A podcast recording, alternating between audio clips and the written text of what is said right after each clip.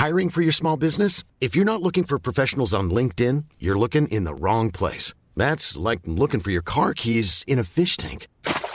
LinkedIn helps you hire professionals you can't find anywhere else, even those who aren't actively searching for a new job but might be open to the perfect role. In a given month, over 70% of LinkedIn users don't even visit other leading job sites. So start looking in the right place. With LinkedIn, you can hire professionals like a professional. Post your free job on linkedin.com slash people today. Hi, I'm Andy Levy, former Fox News and CNN HLN guy and current cable news conscientious objector. I'm a former libertarian who now sits pretty comfortably on the left. And I'm producer Jesse Cannon, and I'm here to make sure things don't go too far off the rails. We're here to have fun, smart conversations with some great guest co hosts, as well as some of the most knowledgeable and entertaining people in politics, media, and beyond. Our goal is to try to make some sense of our current crazy world, our new abnormal, and hopefully even make you laugh through the tears. What an excellent show we have today. First, we're going to be joined by Justin Baragona, who's a media reporter at the Daily Beast, and he's going to talk to us about what he's been seeing as he watches the cursed Fox News channel. Then we'll have Matt Fuller, who's the senior politics editor at the Daily Beast, on to talk about what he saw at the January 6th committee today. But first, we have columnist at the Daily Beast and The Nation, Kali Holloway, here to join us to discuss what she saw today. Kali Holloway, Andy Levy. Welcome to the show. Thank you so much for co hosting with me today. I really appreciate it. Thank you so much for having me. So, the big news that's going on, sort of as we are recording, is the House January 6th committee is just wrapping up their latest hearing, and they just announced that they are subpoenaing former President Donald Trump. Kali, the odds of him actually showing up, I think we would probably agree, are not great. Less than zero. Yeah. But still, like, I guess you could argue it's a symbolic move, but I don't know. It, it feels like maybe more than that. Mm, I mean, I think that the panel's probably aware that he's not going to show up, but I think this is the kind of thing that they have to do just to sort of, for lack of a better phrase, show they mean business. Exactly. Yeah. But there's no chance that we will see Donald Trump in the hot seat. Yeah, no, not a prayer in hell. All right, so let's talk about the hearing itself. So to me, like watching this hearing, the main thrust was sort of like it was Trump lost the 2020 election. Trump knew he lost the 2020 election. Everyone around him, for the most part, told him he lost. So that therefore he knew that every scheme he tried to use, every speech he gave railing about fraud, everything he egged on his supporters to do on January 6th, it was all based on what he knew was a lie. Yeah, absolutely. And there's even evidence of that because he spoke to his inner circle and admitted that he had lost, right? I think there was, was Brad Parscale who said that even as far back as July of 2020, Trump was saying that he was going to contest the election. And something I thought of when I was watching the hearing is that people forget that in 2016, Donald Trump, before voting happened, started setting up this idea that the election rigging, that election rigging was going to happen, right? And he actually even fought, filed a lawsuit just this March against Hillary Clinton and her team, saying that they tried to rig the election. So this is something that he was going to do before. It's kind of his go-to mo whenever he's in any kind of a political contest. Yeah, I mean, he expressed it to folks in his inner circle. There's that video of Roger Stone who the dirty tricks master who because of that documentary we now know told folks that the plan was just to say we won fuck you. And then he said cut straight to the violence which also gives some insight into what the plan looked like right? And the thing that struck me as really interesting though but kind of works with everything that we already know about donald trump is that cassidy hutchinson testified that he knew he had lost, that he had said to her, and he said this to a few other people, that he didn't want it to get out that he had lost, right? He found this embarrassing, which I just thought was such a sort of perfect summation of who Donald Trump is. He is willing to incite a riot, basically, allegedly, just to save face.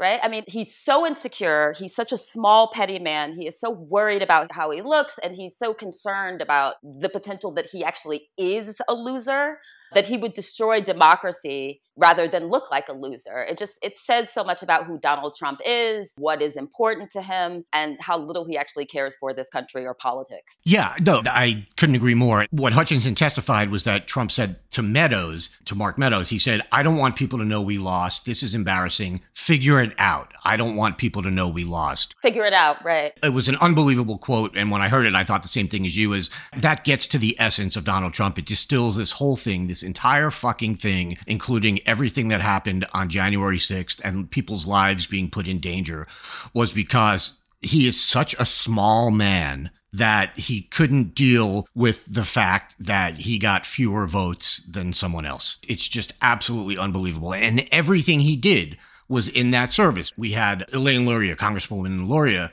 said that basically his entire staff, his campaign staff, you had people from the Justice Department telling him he lost, telling him that there was nothing wrong with the Dominion voting systems and stuff like that, or that there was no, we heard a lot about this phantom suitcase that supposedly had a bunch of votes that was removed by unscrupulous vote counters. All his people told him that all that stuff wasn't true. There was no evidence of any of it. And after they told him that, he would go out and publicly repeat those lies. And as Congresswoman Luria put it, his intent was to deceive. He knew all of this wasn't true. But like you said, it all boils down to I don't want to be, I'm embarrassed by the fact that I lost this election. And I think he was really savvy about the kind of incitement that he offered. I mean, there is a reason why he publicly very specifically focused on Detroit, Chicago, Atlanta, and Milwaukee, right? Those are places with sizable black electorates. I think of Trumpism basically as a political philosophy that is rooted in vengeance and in the idea that someone is taking something from you. So this is something that he knew would jibe with the beliefs of his supporters. He knew that it was something that would really stoke their anger, the idea that these are people that already believe that they are on the cusp of demographic erasure, that they are facing status loss. And the idea that black folks were taking their votes, right, or engaging in any kind of theft of what is rightfully theirs, I mean, that is Trumpism in a nutshell. Of course, it worked in terms of sort of spreading the stop the steal lie. Yeah. And again, there's not a single thing that you said that is even arguable. It's inarguable that he did exactly what you said he did for the exact reasons he did, and that all of Trumpism is stoking white resentment, and he just continued down that path. And to another point you made about how he just doesn't care about the country, as Congressman Kinzinger brought up that on November 11th, this was so this was I guess less than a week after Election Day, or right around a week after Election Day, Trump issued an order or put out a memo calling for troops to be immediately withdrawn from Afghanistan and Somalia.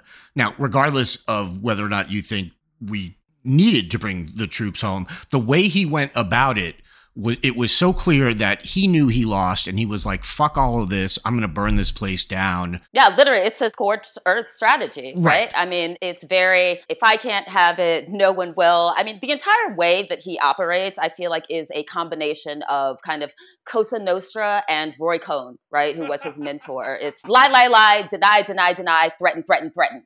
And that is the way that he navigates every single thing that is thrown at him, including pulling troops out at a moment when he felt like he was going to lose power. He operates from a place of spite consistent. Absolutely. And again, I think the point of today's hearing was to show that Trump was trying to remember the phrase from The Godfather, the capo di tutti capi, the like boss of all bosses, that, like that he was the mm-hmm. Godfather and that this was his plan and he was behind all of this. He wasn't some kind of passive observer watching January 6th happen, watching all this other stuff happen, that it was all done under his direction and with his knowledge, and it was exactly what he wanted. And in my mind, anyway, they proved their case. I know it's not a, it wasn't a trial, but to my mind, I don't know how you watch this and come out with any other thought other than yeah, Trump was the guy. He was the guy behind all of this. He ordered the code red. I think the way you watch it and you come up with something different is that you are a Republican voter who is so yeah. steeped in Trumpism that you are completely uninterested in facts and reality is not the same that you and I share right? I mean, we know that. I, I, just to double check the numbers, I was looking today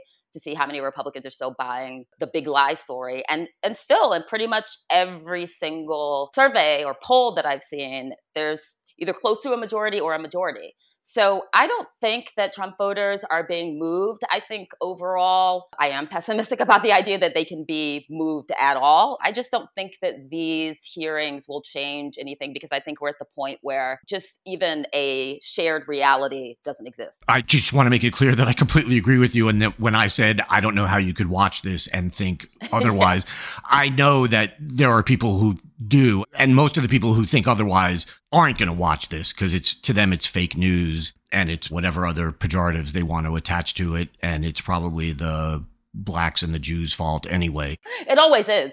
It always is, and so they don't care. but what I meant was, I don't know how any rational person can watch this. So I oh, I, absolutely, yeah. I just want to make it clear that I'm not some wide-eyed optimist about stuff like this, and I think you're absolutely right. I don't know that these committee hearings are going to move the needle in any way, but I think they were important regardless, and we need to have a historical record of this. And there was a Liz Cheney said something right off the top in her sort of, I guess it was in her opening remarks.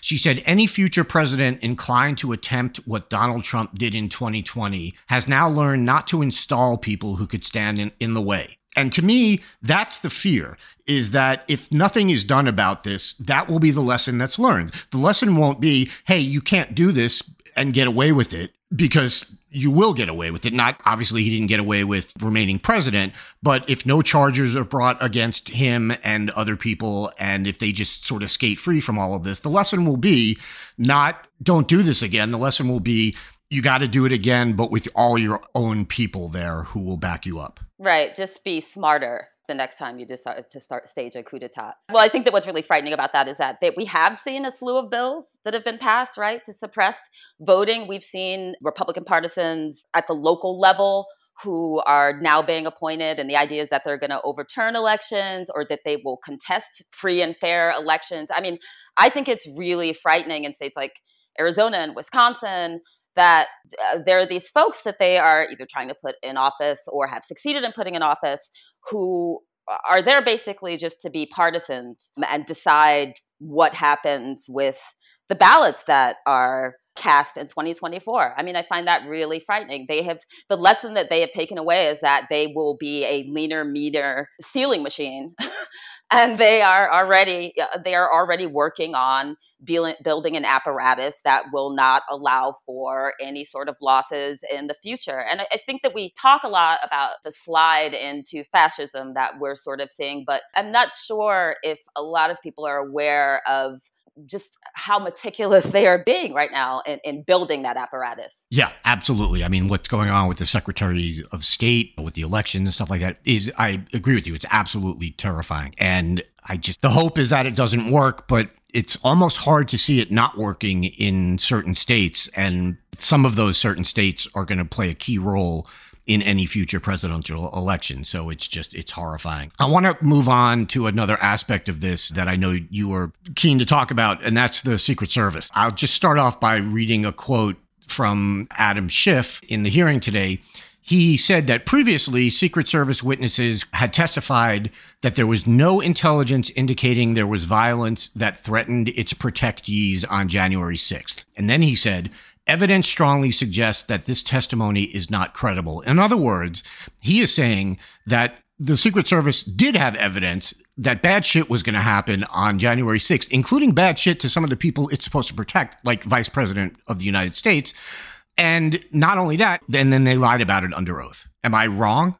No, that's absolutely right. And it's this was another thing that I found really chilling, particularly when they showed some of the actual correspondence. There was uh, a tip that they were given. The Proud Boys were planning to be armed when they marched to DC, that they were planning to hope that their numbers gave them an advantage over the police. I think one of the quotes was their plan is to literally kill people. And yet, this intel wasn't passed to the Capitol Police. I mean, it's just really frightening to me that there was this sort of standing down. I'm not saying that every Secret Service person was complicit, but that they had an awareness of the threat that was before them and did nothing about it. So I know that there was a lot of discussion about this right after January 6th, but were this any sort of a different group of people? If it had been anti racist, protesters, if it had been anti fascist, what I can sort of assume just based on lived experience and observation and demonstrable history is that there absolutely would have been a reaction. They would have been prepared. So, in tandem with this idea that we might have a more competent fascist come into office, it's very frightening to see that these forces that are supposed to be protecting folks weren't. Yeah. that. And in fact, Congressman Pete Aguilar, again, at the hearing said the White House had more than enough warning to stop any ellipse rally and certainly more than enough evidence to stop a march on the Capitol. What he's referring to about the ellipse, I believe, is the number of people, which was in the thousands, I think, who chose not to come through the magnetometers to get closer to where Trump was speaking. And obviously, the reason they didn't want to do that is because they were at least for many of them, they were carrying weapons that would have set off the magnetometers. And Trump's response to this was he wanted them to take away the magnetometers. He said, quote, they're not here to hurt me or they're not here to hurt me. That's where the emphasis should go, which is exactly your point. Had these protesters been anti-racist or anti-fascist, none of this would have gone down because the Secret Service wouldn't have let it get to anywhere near where it got to. And then just again in that quote, we did sort of cover this, but I just want to revisit just every time I've had heard this quote from Trump, they're not here to hurt me. It just speaks such volumes about who he is as a person and how little he cares for other people. Yeah, and I have nothing to add to that whatsoever because it couldn't be more right. We could probably talk about this for another six hours, but we don't have that kind of time. So I want to jump to another issue that was sort of going on this week, and this concerns Pennsylvania senatorial candidate John Fetterman. He, as people are probably aware, had a stroke back in May, and he's now been doing interviews. And one of the reporters who interviewed him, Dasha Burns from NBC News, tweeted out the fact that in small talk before the actual interview began, Fetterman did not really seem like he was understanding what she was saying. And her point was kind of that Fetterman, since his stroke, has been using a closed caption system because of some auditory issues. And that system wasn't on yet during the small talk. And whatever she was trying to get at, it quickly sort of spun out of control and was seized on by right wing media. And now there's this whole discussion over whether he is mentally fit to be in the Senate. Yeah not only did it inspire a bunch of folks to journalists who have spoken to Fetterman to say, well, I spoke to him and he seemed fine. It also brought up this question of ableism, right, in politics. And also, I just want to point out that just because he's having difficulty with speech processing or hearing, there's hearing loss, that is not the same as a cognitive loss. And that felt like that was kind of, I mean, she later, I think, backtracked a bit, but that's what it felt like was kind of implied by that initial quote that she put out. And then I think part of what annoys me so much about the way that the right wing has seized upon this is surely this is not the same right wing that is pushing Herschel Walker to be a senator and not the same media that spent 4 years cleaning up every single rambling response that Donald Trump gave a reporter to make him sound coherent. I can't believe that this is the same press corp that we're talking about, and it just brings back bad memories. Kelly, I have to t- I have to interrupt you to tell you that it is in fact the same people.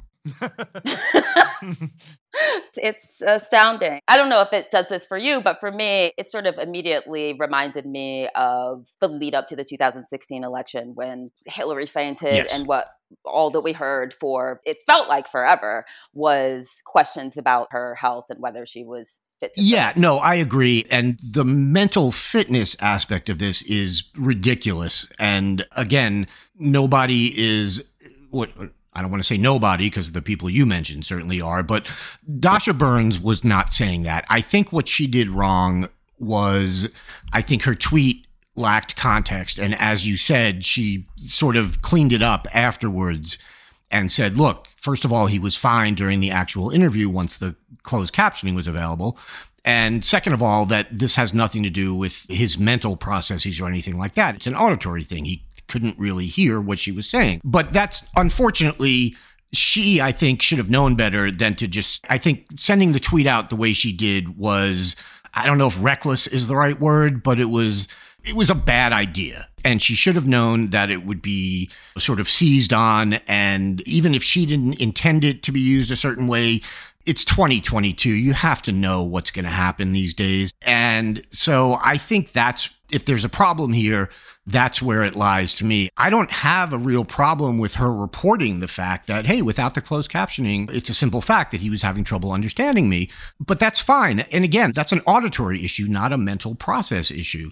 So there was no way that this wasn't going to become like a huge Fox News right wing thing and that it was going to get completely blown out of proportion. And it was basically they were now going to be talking about John Fetterman as if his, I don't even know how to put it, but basically as if like his brain didn't work anymore. Right, like his brain was broken. And as you said, like we've got Herschel Walker out there who clearly is suffering from CTE, and the things he says are just out of control, and they can't wait to try to elect him. And here's a guy, John Fetterman, who literally is recovering from a stroke, and by all accounts will be close to completely fine and is fine 100% now eh, from a mental perspective. And they're trying to make it seem like it would be irresponsible to elect this guy. And the other thing is, I think that he has, he sort of said this, but it's true. I think that he has been pretty transparent in terms of offering up notes from his doctor or letting people know where he is in, in, terms of his recovery. There was that letter that came out from his doctor where his doctor basically said he's known that he had these issues since 2017. And to his credit, he basically said, Yeah, I'm a dude. I kind of didn't do what I needed to do and turned it into like a discourse on like men have to allow themselves to feel like they're fallible and vulnerable, which was kind of smart on his part. But I think that he's kind of done as much as he can do on this front. And of course, there's going to, they were chomping at the bit for something to roast him over. I mean, these are the same people that said that he runs with Crips. Right. So exactly. you kind of have to take everything they say with a grain of salt. And he also did an entire Q&A session on Wednesday that was live and was clearly mentally all there and competent and lucid. So there's just not a lot for them to to stand on in terms of making this argument, though they will absolutely continue. Yeah, I mean, just to put a sort of a bow on this, there comes a point in every guy's life when he hopefully realizes that Gatorade doesn't cure things. and because yeah. this happens to me every time and obviously this is nothing like having a stroke but anytime i'm sick i'm like i'll try drinking gatorade for a week before it's like ah you know what? I guess i should probably go see a doctor. And like at some point right, in yeah, every guy's life you have to reach the point and unfortunately for fetterman he understands that now and and I don't mean to make light of what happened to him obviously. He's right when he says it's a guy thing to a large extent cuz I know myself and I know a lot of other guys who are just like oh just give me some Gatorade or some Ensure or whatever. And now the I guess the big thing now is IVs people are doing at home and I'll be fine and it's like no you won't like if you're sick you're sick and go see a doctor It's that time of the year your vacation is coming up. You can already hear the beach waves, feel the warm breeze, relax, and think about work. You really, really want it all to work out while you're away. Monday.com gives you and the team that peace of mind. When all work is on one platform and everyone's in sync, things just flow wherever you are. Tap the banner to go to Monday.com. I'm Sandra, and I'm just the professional your small business was looking for. But you didn't hire me because you didn't use LinkedIn jobs. LinkedIn has professionals you can't find anywhere else, including those who aren't actively looking for a new job but might be open to the perfect role, like me. In a given month, over 70% of LinkedIn users don't visit other leading job sites. So if you're not looking on LinkedIn, you'll miss out on great candidates like Sandra. Start hiring professionals like a professional. Post your free job on linkedin.com/people today. When picking a commerce platform for your business, you have two choices. Or I prefer Don't you? That's the sound you'll hear when you switch your business to Shopify, the global commerce platform that supercharges your selling wherever you sell, online, in person, on social media, and beyond. Shopify is the best all in one commerce platform capable of handling your business's complexity no matter how big you grow. Step up to Shopify and harness the best converting checkout and the same intuitive features, trusted apps, and powerful analytics used by the world's leading brands like Rothy's, Allbirds, Brooklinen, and so much more. You're probably thinking, sure, but migrating is going to be a headache. Shopify's App Store has the migration apps you need to migrate your products, orders, customers, and more from every major e commerce platform to Shopify. If you're anything like me, you're one of those don't put me in a box people. Everyone who knows me knows knows I'm a don't put me in a box person. And thankfully, Shopify never will because with Shopify, control of your brand and business is always in your hands from your storefront look to your back office operations. I hate when checking out from an online store and then having to pull out my credit card and type in all those numbers. A Shopify store remembers my shipping address and payment information. So if I'm on the couch and my wallet is on the kitchen counter, I don't even have to get up. Stop leaving sales on the table. Switch your business to Shopify and discover why millions trust Shopify as their all in one commerce platform to build, grow, and run their business. Sign up today for your $1 per month trial period at shopify.com slash abnormal, all lowercase.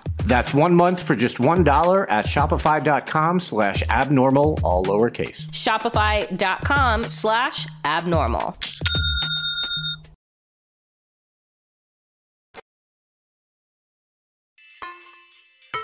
Joining me now is Daily Beast media correspondent Justin Baragona. Justin, thanks so much for being here. Glad to be here. So, we sort of chatted the other day and we kind of joked that all the stuff I brought up would probably feel ancient by the time we recorded. And I think we were probably right. In particular, I want to talk about the John Fetterman NBC News interview and sort of the news that came out of that quickly for our listeners, if they don't know, Fetterman, who is, of course, running against uh, Mehmet Oz for Senate in Pennsylvania, had a stroke back in May, and he's now been doing a bunch of interviews. And NBC News reporter Dasha Burns tweeted out that right before her actual interview with him, he seemed sort of unable to understand some of the small talk she was making. This kind of blew up. It was, I think it's fair to say, gleefully seized on by conservative media. What, what's your take on this, Justin? Well, yeah, I mean, what you just said, gleefully seized upon by conservative media. I mean, that's that's 100% true. They were all over it, and all you needed to do was just watch Tucker Carlson last night.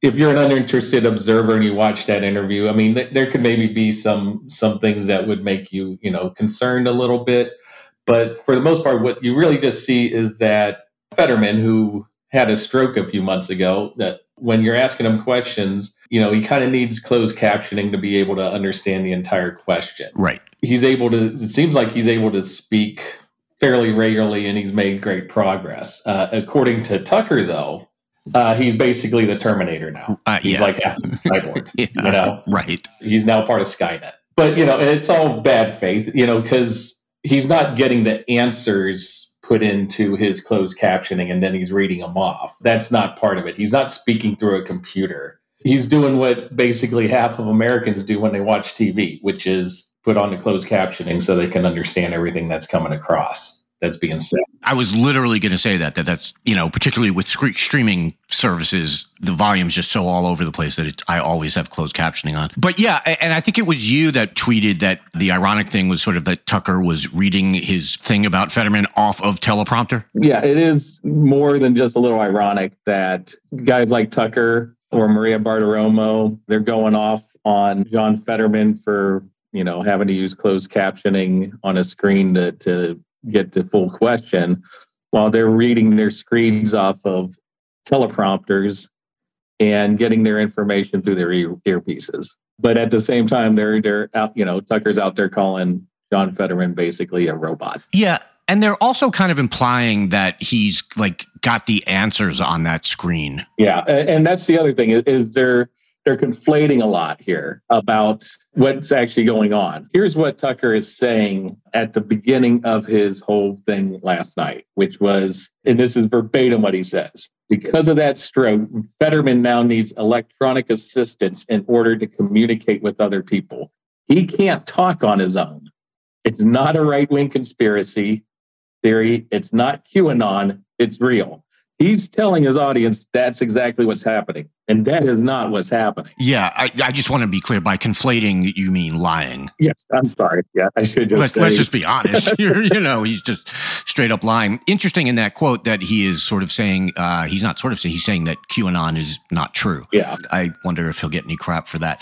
So, look, yes, there, I think the conservative reaction has been, the conservative media reaction has been, you know, both gleeful and gross and, you know, in a large sense, dishonest. That's what they do. But my question is like the the NBC reporter Dasha Burns has she's taken a lot of heat for the fact that she tweeted that during the small talk that Fetterman was seemed unable to understand her. She did say that once the interview started and the closed captioning was used so that he could read her questions, that he was 100% fine.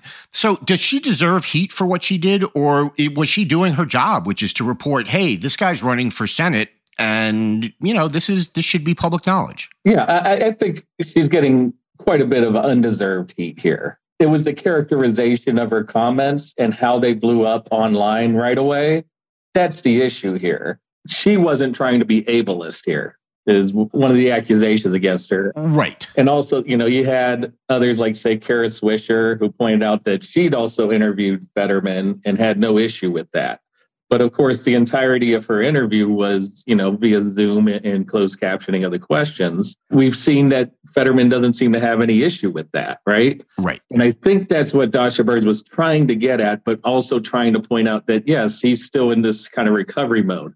But the way that you know, she put that out there, it just went wild. It was like wildfire, right? Then you also had sort of a, you know, bad faith interpretation of it. And the, the main one I'm going to point to here is Josh Kraushaar, otherwise known as Hotline Josh. Yes. He's like a, you know, right wing pollster kind of guy, uh, now works with Axios.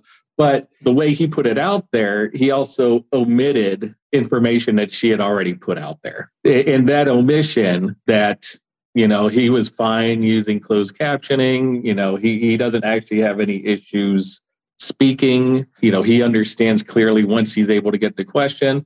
All that stuff he just omits there and then that's where people go wild with it. And then once the interview goes out there you know the video of the actual interview that she conducts people get to read whatever they want into that. But really it was all just about her comments at the beginning there that's what made people run wild with it. And, and I do think that she's gotten an unfair, you know, bit of heat off of that especially because you know in follow-up reporting she's pointed out that you know uh, medical experts have told her that there shouldn't be any cognitive impairment that he's suffering through or anything of that nature that this is really just an auditory sensory thing. Right. And yeah and and she's been clear on that. I think look i think the thing she's the most quote unquote guilty of is not realizing that in this day and age that what she said was going to be seized upon and used in bad faith and she probably should have known better and thought about that before she just tweeted out without the rest of the context you know her comment about the the small talk. But but i i don't have a problem with her reporting it you know in general. I i think that that's something the voters should know honestly. No and i agree with that. You know just to piggyback off that yeah i think now she realizes how something like this can be quickly weaponized. Right. And how you have to be a bit careful with how you relay this kind of information. 100%. Especially in the heat of a Senate race that is the the fate of who whether the Democrats or Republicans run it hinges on this race basically. Right, absolutely. Yep. Let's move on. Let's talk about we have the leak of video that was cut from the aired version of Tucker Carlson's interview with Kanye West. Uh, so it was Motherboard, which is part of Vice, yep. that got the that got the video. Uh, it was their reporter Anna Merlan, who did the write up. I don't know if she's the one who got the leak or if it was someone else at Motherboard. Any guesses as to how Vice got hold of this stuff? I mean, there's a lot of guesses. We're kind of working on sourcing on that right now, so I don't want to go too okay, sure, too much into you know that. And also, you don't want to kind of you know point a finger to specific somebody because I will tell you this, you know that you know Fox News management and Tucker Carlson himself uh, are very interested in finding out who who leaked this over to Vice. You know, so they definitely want to know who it is, and, and, there will be repercussions, is what I would assume. You know, are you keeping an eye on whether anyone at Fox is mysteriously and suddenly fired, like an editor or producer or something like that? Yeah, I'm not going to like you know kind of put where any targets would be, but there's uh, there's only going to be a finite number of people that could have had access to it. Exactly. Yeah. I, I, actually was thinking that, look, I always have to say this I worked at Fox for over 10 years. I feel like, at least publicly, they've been kind of muted on this. Like, I would have expected more outrage from them condemning the leak and stuff like that. And I haven't, unless I've just missed it, I haven't really seen anything like that. Yeah. They're not commenting. Yeah. Okay. And it's not being talked about on air. Okay. I was actually expecting this to be something that was discussed last night on Tucker's show because he was bringing Candace Owens back. Right. But, you know, we just kind of let that go. You know, he's just going to not address it. But internally, yeah, there's freak out internally. But the way that Fox, you know, sometimes on situations like this, they're just going to hope to not address it and hope it just kind of goes away. Right. Because eventually, like, you know, we will move on to other things. Oh, of course. Look, obviously, what we saw from the parts that they cut out, which were pretty bad. I mean, they were horrific. They were anti Semitic. Mm-hmm. They were a whole bunch of things. So, look, what clearly what's happening here is Tucker Carlson and his staff, minus whoever leaked the stuff, what they're doing is they're running interference for Ye. I was trying to figure out, you know, why exactly they're doing this. Is it just, are they that desperate for some kind of, I guess maybe the phrase is cultural relevance? And by that, what I mean is, you know, after years of basically Fox, what Fox does is pump up C and D list entertainment people. Yeah and you know they pretend that kid rock is good and that they like his music. And they're just so, they're so blown away that there's like a legit incredibly huge star that that appears to share their agenda that they have to protect him at all costs. You pretty much nailed it right there. Regardless of what anyone would think of kanye's views or, or music or whatever he's one of the most famous people in the world. Right. He is a huge star and the fact that he's expressing beliefs that align with Tucker Carlson or his viewers or, or many of the other Fox News stars or just the right wing media ecosphere in general. I mean that that's a coup, right? You know, that's like, all right, we're gonna we're gonna be able to get a lot of uh, traction here. But then, you know, Kanye is also kind of out there, right? I mean, we yeah. know about like his uh, battles, you know, his well documented struggles with bipolar disorder, and he goes through manic phases, and he's even talked about that in the past. And, and, you know, it's possible he's going through one of those right now. And the way that Tucker edited that, it's to try to, you know, he he specifically is saying in that interview that he's not crazy, right? That right. he, he comes across as very thoughtful independent free thinker, you know, provocative, all this, but you know, he, he's putting out some real thoughtful stuff, right? And then you see the stuff that he left on the cutting room floor, and you're like, oh, okay. You know, so right. he's protecting him, but also, you know, hoping that this kind of anti-Semitic trash doesn't get out there. You know, unfortunately for them, you know, is a twofold here is that Kanye couldn't help himself. He went online right. and put it out there. And right. then uh, you know, somebody was like, it, uh, that's obviously the impetus for the leaks, you know, was, hey, you know, here's what Tucker was hoping wasn't going to get out there, you know?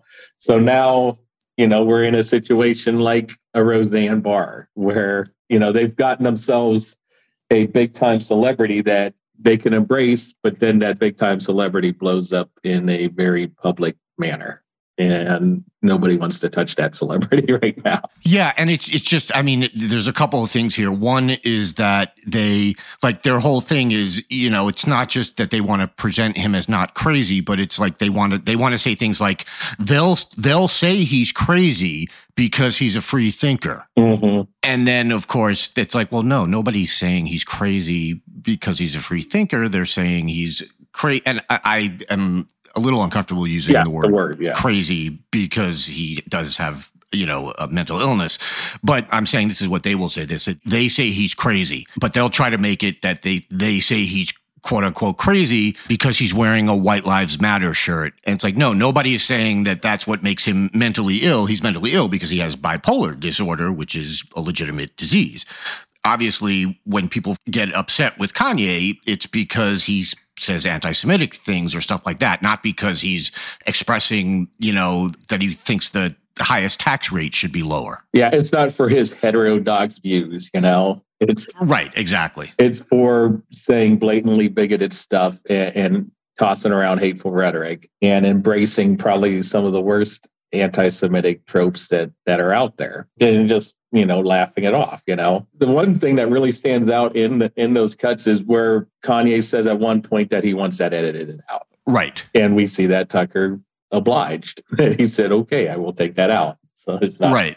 so they'll do all of this to make him look good, but they'll go nuts because John Fetterman needs to read question. Exactly. So it, it, more again, it just so shows how full of it Tucker is. You know, it's it's like example one thousand nine hundred six. I know. Well, you're being generous there, but uh, Sean Hannity the other night, I guess he thought he was really onto something. He because he had gotten hold of a, uh, a what had been a private voice message mm-hmm. from from Joe Biden to his son Hunter back in 2018 and he played this message and and and he played it and it's it's Joe Biden sounding just you know emotional and heartbroken saying uh, it's dad. I'm calling to tell you I love you. I love you more than the whole world, pal. You got to get some help. I don't know what to do. I know you don't either. Now, a normal person hears that and thinks, this is such a sad situation. Hunter, of course, very famously has addiction issues. And this is a loving father who is just broken up o- over these addiction issues, but still obviously loves his son. And, you know, I saw the reaction online instantly was basically what I just said. Mm-hmm. But was Hannity not expecting that? Or is it just that, you know, are Fox viewers that far gone that they actually would hear that and think, ah, look at these evil people? No, it's that Hannity has brainworms. That's the issue there. It's that he doesn't. Yeah he sees it as just another example. You know, this is another example of the big guy getting involved in the big, huge Hunter Biden scandal of him working with the Chinese and the Russians to to make billions of dollars, right? Right. And what you're actually just seeing is a worried father hoping for the best for his son and just expressing his love while he's in like the darkest of times, right? And the thing is, we'd known about this voicemail before, you know, that it had been written about, but right. he got a hold of the the audio and he's like, okay, I'm going to put it out there. And this makes Joe look really bad. And everyone else is just like, huh? I mean, I, you know, you're, you're actually like, that's a good father right there. Right. You know, trying to, trying to pull his son up, you know, during this really trying time of drug addiction but that's just that's just Sean. Yeah. I mean, the thing is, Sean has a has a history of this too, and not just for like Biden, but he'll post like what some policy positions are for some Democrat, and it looks very good, you know. And but he'll put it out there like it's some like crazy socialist wingnut plan. You know, you post it online, and everyone's like, "Oh, sounds great." Thanks, Sean. Right. But even with stuff like that, I can kind of see it's like, yeah, we all sit there and say, "Hey, that sounds great," but we're not the intended audience. Exactly, and I, yeah. so that, you know, that to me is a little different than this. I just can't imagine anybody, no matter how far gone you are down the rabbit hole of the Biden crime family and yeah. the other, you know, insane stuff like that. I can't imagine hearing this and feeling anything but sort of, you know, unless you're completely incapable of feeling empathy for another human being. I don't know how you hear this and don't feel empathy for Joe Biden. And it so it just kind of blows my mind. Like I get what you're saying that Hannity has a history of this, but what I'm saying is I can't believe nobody in the chain there kind of pulled him aside and said, "Hey, Sean, I know what you're trying to do here, but you're doing the opposite." Yeah, this is not the thing to use to highlight the whole Biden crime family saga that you're trying to do. What you're actually showing is, you know, you're you're you're showing a dad having empathy for his son, you know, right. and being right. heartbroken about what's going on. And that yep. relates to a lot of people that would be actually watching that show at the time, too, you know? Well, exactly. Particularly a country in the, you know, we we hear every day about the opioid crisis and, and stuff like that. And so you know, there are a lot of people who have a family member or a close friend or whatever who is suffering from addiction and probably heard themselves in Joe Biden there. So it's just even, you know, even if you don't have empathy, like just make the cold calculation that this is bad for you politically. Yeah, and the other thing though is is, is Sean kind of just calls the shots on his show. Yeah, I guess. So there's not really anyone that's going to be saying, you know, Sean, maybe this is bad. He's like, no, it's not. I know my audience. But yeah, it does come across as, you know, I don't know if tone deaf is the right way. Yeah, no, I think that's right. I mean, tone deaf is probably right. But, you know, the other thing that gets me is it just seems like, is he just unaware, blissfully unaware and he's a father himself, right? How would he Right. think of that? I mean, obviously it backfired, but you know, how would he feel about somebody posting those voicemails and then trying to portray it in a negative manner, you know, or or in an unsympathetic manner? Exactly. Sean is supposed to be this kind of like kind of good guy, you know, off screen and all that. But I think, you know, he's a true believer too. And all that just meshes into his show and, and he he can't separate reality or or, you know, something that just shouldn't be part of this uh this narrative building anywhere. He can't get out of it, you know. Everything is part of it. Yeah, I, no, I, I think that's exactly right. Justin, thanks so much. I really appreciate you being here. Thanks a lot, guys. Joining me now to talk more about Thursday's January 6th committee hearing is Daily Beast politics editor Matt Fuller. Matt, thanks so much for coming on to help us break this down today. Thanks for having me. Absolutely. So, the way I looked at it, and I don't think this is any super intellectual takeaway, but it seemed like today's hearing was laying out the case for what happened at the end, which was subpoenaing Trump. Yeah, I think, you know, look, a lot of this was territory we sort of covered, but we got a little bit more details on the extent to which Trump knew he had lost and still persisted with his sort of bullshit claims of election fraud and whatnot. We have to overturn this election. So, you know, they, they kind of expertly laid that out, I thought. And then at the very end, it was supposed to be this huge surprise, but it, they kind of stepped on their, you know, shock and awe treatment here by the, Right. the news leaking out. But yeah, then, then they went ahead and subpoenaed uh, Trump, which again, he probably won't do anything with. I, I can't imagine he's going to uh, sit down for the January 6th committee. So it could be a court fight, but more likely than not, it'll just sort of be a nothing burger. But yeah, I think they pretty well laid out why uh, Donald Trump's testimony is kind of a necessary thing to have here. Yeah, I, I totally agree, and I think it. You know, subpoenaing him was necessary. I agree. The, I mean, he's never going to show up. The Yeah. only thing he's going to do with this is fundraise off it, right? Yeah, I mean, and look, I think Democrats are sort of thinking the same thing here too, but a lot of these members are, I think, motivated mostly by a real sense of duty, right? Liz Cheney, Adam Kinzinger, they're leaving Congress here, sort of going down in flames, but they're trying to fulfill, I think, what they really see as um, an actual duty to get to the truth of this. The January 6th committee, likely, more likely than not, is never going to really get down to the bottom of everything. We're really never going to know exactly what Donald Trump was doing, exactly what he knew, all the ways in which he, he was degrading the presidency at the time. But we've got a pretty good picture. And, and frankly, if you haven't seen enough already, then you're probably never going to see enough. Yeah, absolutely. Especially given you know what we saw today, and the again the way they laid it out. I think you're right. A lot of it, you know, particularly early on, it felt like oh, this is stuff they've covered already. But I did feel like the focus was much more on Trump. I I, I wrote down there were a bunch of quotes. Mm-hmm. I'll just read a couple of them. Congresswoman Mur- Murphy said, "All of this demonstrates Trump's personal involvement in overturning the election. He was intimately involved. He was the central player." Adam Schiff. January 6th was the last most desperate and dangerous prong in his plan. Liz Cheney, the vast weight of evidence presented so far has shown us that the central cause of January 6th was one man, Donald Trump, et cetera, eh, eh, like ad infinitum. Every single member of the committee who spoke today kind of a special point of saying this all goes back to Donald Trump. He was not some kind of passive observer. He was Active the, participant. as I said earlier, he was the godfather. yeah, yeah. I mean, look, Donald Trump was. We know we know this for certain. Donald Trump was uniquely situated to sort of stop this. Uh, his staffers clearly knew that. There's this sort of freak out at the White House that he's not getting on air. There's a freak out with Kevin McCarthy that he's not, you know, going on TV or tweeting out. He's got to stop this more than the, you know, go home, we love you all. You know that message Right. uh, which took hours, right? It, I think it's more than that. It- they've really laid out today how Trump knew there was real danger here. These people were armed, and he just didn't care, right? He's he's saying, you know, stop wanding them with the mags and let them in, right? I know they have weapons. Right. I don't care. They're not going to use them on me. Right. They're not here for me. Right. Exactly. So this is a man who knew the real threats here. He knew exactly what he was doing. And also, you know, it, it's, it's clear, I think clearer than ever today, Trump had the option of trying to win this legitimately. He knew that he could try to stress the importance of voting early, that this is something that there was gains to be made for Republicans if Trump was like, go vote early, use it. Instead, he, he decided to go, no, let's let's preserve my ability to say this election was stolen from me. It was always sort of part of the plan.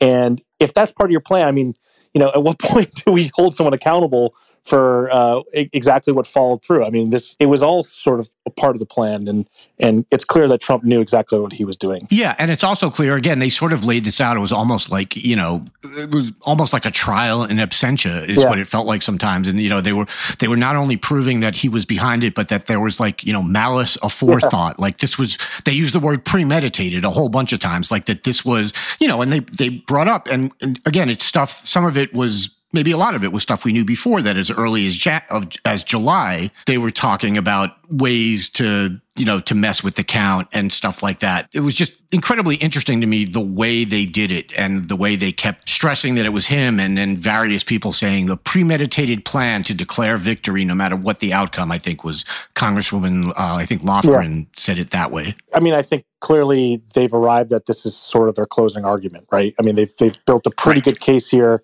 and they're saying okay in closing how is this uniquely donald trump's fault? He knew every step of the way you know, from we're starting planning in July, but there's plans in October, there's plans in November, there's plans in December.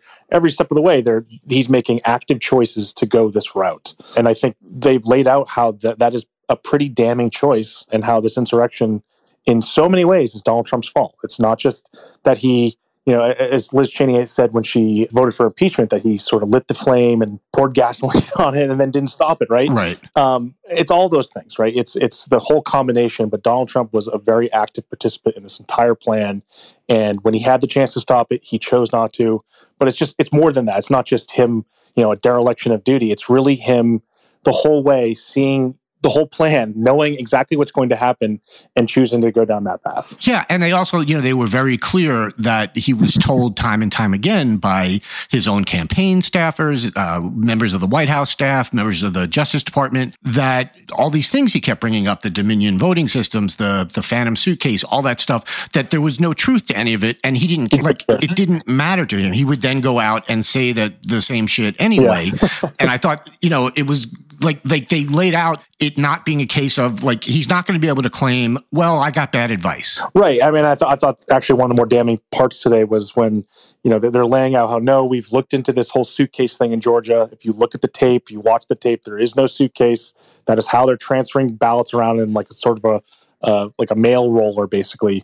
Um, that's totally standard operating procedure. There's nothing damning about it. And then days later, he goes out and says, "Look, they're wheeling around a suitcase." He knows he right. knows this is bullshit, and he's choosing to propagate it further. Yeah, and he goes out there and he says, you know, the suitcase, and he says, "We all saw it. If you watched it, you saw exactly. it." And it's just amazing, like to see that he was literally told by his own people, hey, there, there was no suitcase. Yeah, uh, yeah. I, I think this goes beyond if he didn't know, he should have known. It's we know he knew, and he still chose to go down that path. Yeah, absolutely. I want to say there was something you tweeted. Um, I just want to pull it up. you tweeted, "Fellas, I just need eleven thousand votes. Give me a break," which is a quote that Trump said to, uh, I guess it was the Georgia Secretary of State. Yeah, Brad Raffensperger. Yeah. So you said that quote, he said that would be an all time presidential scandal quote if it were delivered by any other president in the 50 years preceding Donald Trump. Yeah. I mean, I, look, I, I, I always return back to this, this idea that, you know, when I was learning about politics, you're learning about Watergate and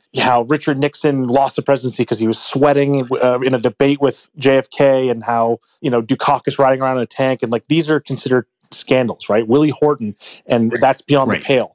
Well, Donald Trump blew up all of that. Like there's a hundred years of history and political norms that are just completely eviscerated by Donald Trump.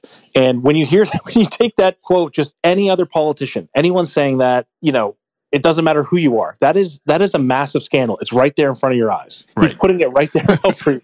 Find me the right. votes, right? And again, if, right. if you're not convinced by that, I'm not sure you're ever going to be convinced. I mean, one of the truest things Donald Trump has ever said is he could shoot someone on Fifth, Fifth Avenue, and yep. you know these people would would still vote for him. That's spot on. I mean, he, he's openly admitting to crimes. It's right there on tape for you. It doesn't require any real mental gymnastics to understand what he's saying. It's plain as day. Like this is going to sound like a pompous quote or whatever, and I don't mean it that way, but he, you know, he basically shot democracy in the middle of Washington D.C., yeah. and there were people who don't care. Yeah, uh, I mean, I, I, will say, like, we have that quote because Brad Raffensperger knew it was damning and released it, right? Right. But after that, uh, there was this expectation probably from Brad Raffensperger that, oh my God, there's gonna be a huge freakout, and there was, you know, there was there was blowback, there was a freakout, but nothing ever amounted from it. Nothing ever came of it. And it's, you know, if you just take that piece of evidence in isolation, I think that is damning enough to say exactly what Donald Trump was trying to do. And it's pretty clear to us all. Yeah. And in fact, a lot of the blowback was directed at him. Right, right. This is Brett Raffensperger's fault. He's so disloyal to Donald yeah. Trump. Uh, incredible yeah, stuff. which is just Uh, unbelievable. And, and, you know, I think you're absolutely right. But it also, you know, when you say that, you know, in the last 50 years, this would have been disqualifying and we all would have been like, you know, can you believe Yeah. this? And now it's just something that happens. And, and what scares me is that, you know, two years from now, four years from now, we might be looking back at this and going, man, those were simpler times. Yeah, so quaint when he just openly said, Yeah, "Find me exactly. 11,000 votes." Yeah, I mean, it's just it, you know, Donald Trump has has survived uh, by so much just having this torrent of scandals, and you can never really pinpoint one thing. So this is just part of the playbook. His supporters just don't care about it. They've shown that time and time again, and there really isn't a scandal that's going to make them turn on him. Uh, it's a question of is there enough independence? Does it motivate enough Democrats to come out? We've seen, yeah, that they kind of do, but you know, when we're talking Right. about winning elections, and you know, Joe Biden barely won this election, it's a very close race, and that in, in itself is is sort of stunning. Yeah, I mean, look, don't get me started on the electoral college because we'll be here all day. I do want to say uh, part of Liz Cheney's closing, she said, We have more than enough information to recommend criminal referrals, Mhm. which I thought was interesting. And obviously, for those who don't know, that, and I, I think I understand this, and you'll correct me if I'm wrong, th- this committee can make referrals to the Yeah. Justice Yeah. Department. The Justice Department is then free to take them and act on them or to say thanks for that but no thanks Yeah, and and the troubling part here is um, particularly just just take the say Donald Trump, you know, takes a subpoena and wipes his ass with it, right? right which is basically what I expect him to do. Uh, we have a precedent on that. Now they they the DOJ said, okay, Steve Bannon, you were supposed to testify. You should have testified. You had no executive privilege here, clearly, they chose not to go after Mark Meadows, right? Mark Meadows did the same exact thing. So it's really tough for me to envision a Merrick Garland led DOJ right? That says, okay, you know, let's go after an, uh, a former president, and and every you know that should be a high bar, right? That should be something that people have reservations about. But at some level, it's like if someone's doing open crimes, and this seems pretty clear cut, there has to be ramifications for that. And just because you're a former president, maybe doesn't mean that you should just get off scot free. Yeah, uh, I mean, a couple of things. There was a, a, another quote from Liz Cheney that I talked about in another section of this podcast. She said, "Any future president inclined to attempt what Trump did in 2020 has now learned not to install people who could stand in the way." And like as I said, if if that's the lesson that we get from this, that's really really bad. Yeah. And if there are no criminal charges or and, and Trump basically skates free, and not just Trump, but a lot of people under him, then that is going to be the lesson they learned. Yeah, I, I mean, I think overall, January 6th, a, a big thing here, one of my big takeaways, and I was in the building, is uh, how close all this came to being successful, not just from, you know, a violent insurrection standpoint, but from uh, the legal standpoint. From, say, they kicked it to the Supreme Court, and the Supreme Court said, you know, yep, sounds good. Or you know or mike pence decided that oh you know you're, you're right i can kick this back to the states. This was a very close call and they've learned from some of their mistakes they know that you have to appoint jeff clarks right to be your ag Right, to make exactly. this happen but a second trump administration probably would be full of jeff clarks it's not going to be full of bill Barr's. it's not going to be full of people who have shown that you know when push comes to shove and i'm, I'm not praising bill barr here okay let's be clear but i but i will say it's worth noting that even for Bill Barr, a massive partisan, he said this is beyond the pale. But there were people who were willing to not only go along with it, but to stoke the flame and, and, and lead Trump down this path. So it may not be Trump, it may be someone else, but if Congress doesn't act and reform this, then this is a real threat. Uh, this is uh, we've laid out exactly how to sort of subvert democracy and say there was election fraud and we have to act on this and let's kick it back to the states. And uh, it, it, I don't think it takes much more than that to overthrow a democratic election. Yeah, I mean, look, I've taken shit from people for saying that it's not that far fetched to say that Mike Pence kind of saved democracy on that day. I mean, yeah, I, again, like, like let's not give people too much credit here for doing the baseline, um, but but yeah, I know, I I agree. I mean, Mike Pence very clearly could have gone the other direction on this. And that's all I'm saying. And I- I have no love, I have no like for Mike Pence whatsoever. But the fact is, it would have been, and yes, he, all he did was quote unquote what he was supposed to do. But when so many people around you are not doing what they're supposed to do, it can be very easy to join them. So it's not nothing that, yes, it's the bare minimum in the sense that he fulfilled his duty, but he was one of the few that was fulfilling his duty. And as you pointed out, had he not, who the hell knows what would have happened? Yeah, I mean, and and it's it, I guess we could we could be fair to Mike Pence. It wasn't the bare minimum, right? He's he's, he's literally risking his life to do this. Yes, he knew what was right, and it took at least some courage to actually act on that, which is more than you can say about, about a lot of people in the administration. So you know, he probably ruined his political career by making this decision, but he he saw the higher purpose here, and democracy held, but it wasn't by much. It, it was a close call, and and I think that uh, everyone should be looking at this with some degree of concern and saying, okay, how do we fix this? Absolutely. And look, I'll, I, we, I say the same thing about Liz Cheney and, you know, and Adam Kinzinger. Nothing Liz Cheney believes for the most part is what I believe. Yeah. but that does not take away from the fact that she has consistently done the right thing on this one issue. Yeah. And it's, and it's cost her. And the same for Kinzinger. Totally. I mean, I, you know, say what you will about her political future, but she went from the number three House Republican with a clear path to something potentially the vice presidency, potentially the presidency.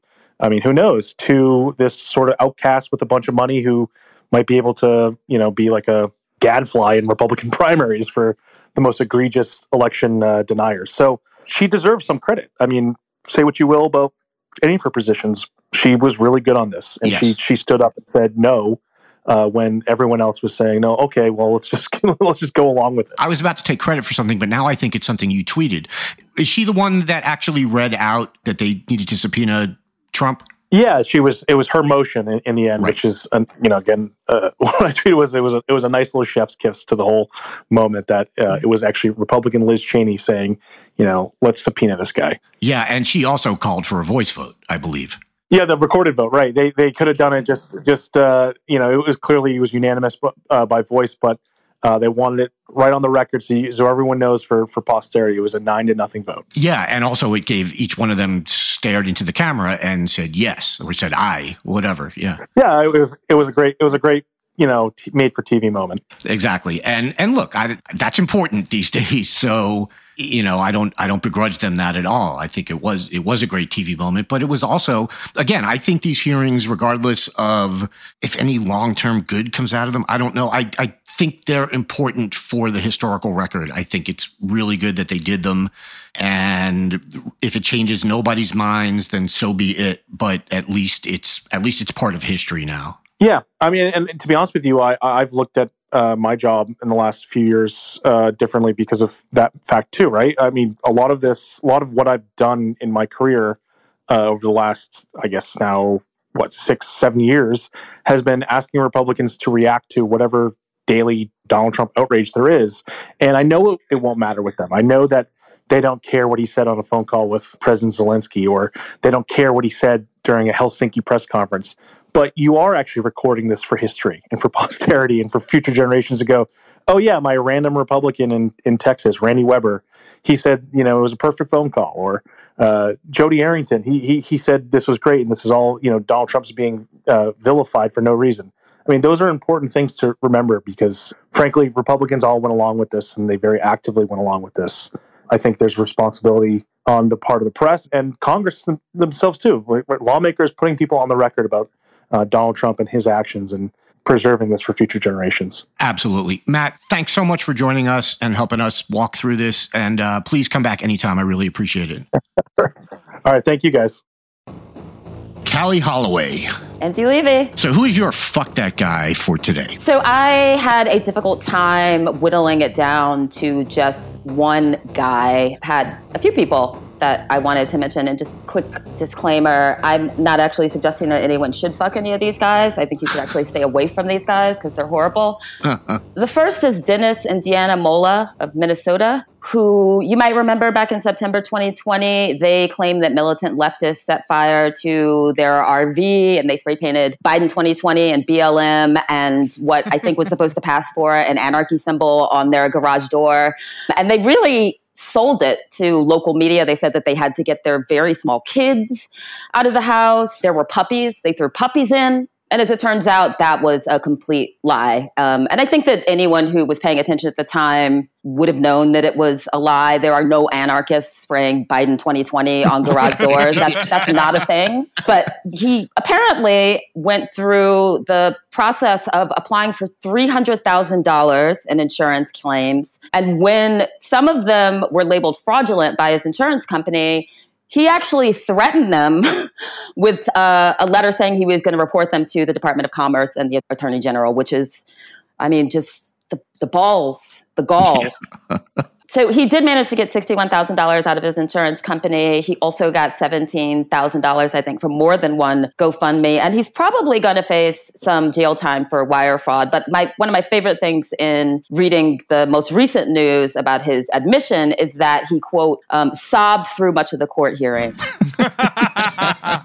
And that story for me, just metaphorically, was just such a perfect kind of symbol of the self victimization of Trump supporters. You know, here's someone that targeted themselves and then told the world that they had been victimized. It's kind of exactly what Trumpism is all about writ large. The second fuck you goes out to Nury Martinez, was the president of the Los Angeles City Council. She stepped down on Monday from the presidency and then stepped down completely on Wednesday, but she was on a call in 2021 with a group of her colleagues. They were talking about redrawing districts in LA uh, to give greater representation to Latino voters. And she basically said a bunch of racist things about black folks and also Oaxacans, who, who, she called dark and ugly and short. It was just a really gross display. She also said some really awful things about the two year old black son of one of her colleagues. And if I don't know if any of you saw the speech that Mike Bonin gave, who is also a city council member, who's you know who's the father of this kid that she insulted. He sort of gave this tearful speech about how hurtful it was that it's just you know, super heartbreaking. So just a fuck you to her and everyone that was on that call laughing along. And I, I do just have to add this post note is that in her resignation letter, which did not include an apology, right? She ended with, and last, to all the little Latina girls across the city, I hope I've inspired you to dream beyond that which you can see, which I found astounding to encourage little Latina girls to be the absolute worst people in the world and follow in her footsteps is the kind of lack of self reflection that it exhibited was pretty amazing to me. I'm glad that she's gone and um, I hope that we don't hear from her anytime soon. Um, and then finally, Halloween's coming up, and my sort of proactive fuck you to anyone who decides they're going to dress as Jeffrey Dahmer. no sexy Jeffrey Dahmers for you? No, no, absolutely not. Although there is definitely someone working on that costume right now. Oh, oh yeah. absolutely. Oh, yeah. Absolutely. Yeah, I, I can't argue with any of the three of those. Uh, Martinez, in particular, that resignation letter was one of the worst things I've ever read from a politician, I think. When you're in a local city council and the United States president is calling on you to step down. Yeah, not a step good down. yeah. yeah, exactly. Do you want to know who my fuck that guy is? Yes, please. So my fuck that guy is a gal, a woman. It is former Democrat Tulsi Gabbard. I probably should put Democrat in scare quotes there, who decided to announce earlier this week that she uh, is leaving the Democratic Party, surprising absolutely no one who hasn't been in a medically induced coma for the past, I don't know, four years. And she wrote, I can no longer remain in today's Democratic Party that is now under the complete control of an elitist cabal of warmongers driven by cowardly wokeness who divide us by racializing every issue and stoke anti white racism, actively work to undermine our God given freedoms. And she just went on from there, but I won't bore you with the rest of it.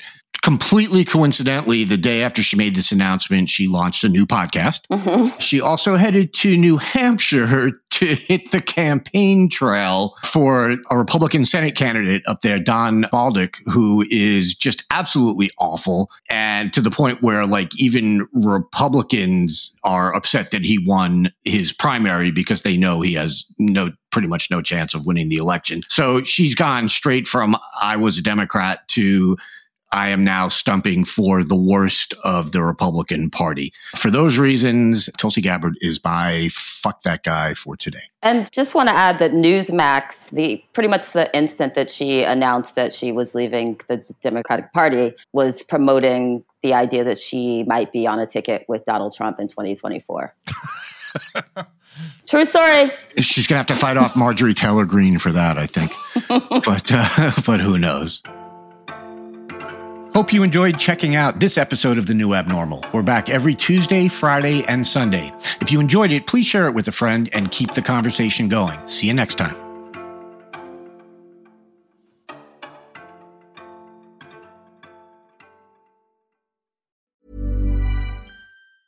Small details are big surfaces, tight corners are odd shapes, flat, rounded, textured, or tall. Whatever your next project, there's a spray paint pattern that's just right. Because Rust new Custom Spray 5 and 1 gives you control with five different spray patterns. So you can tackle nooks, crannies, edges, and curves without worrying about drips, runs, uneven coverage, or anything else. Custom Spray 5 and 1. Only from Rust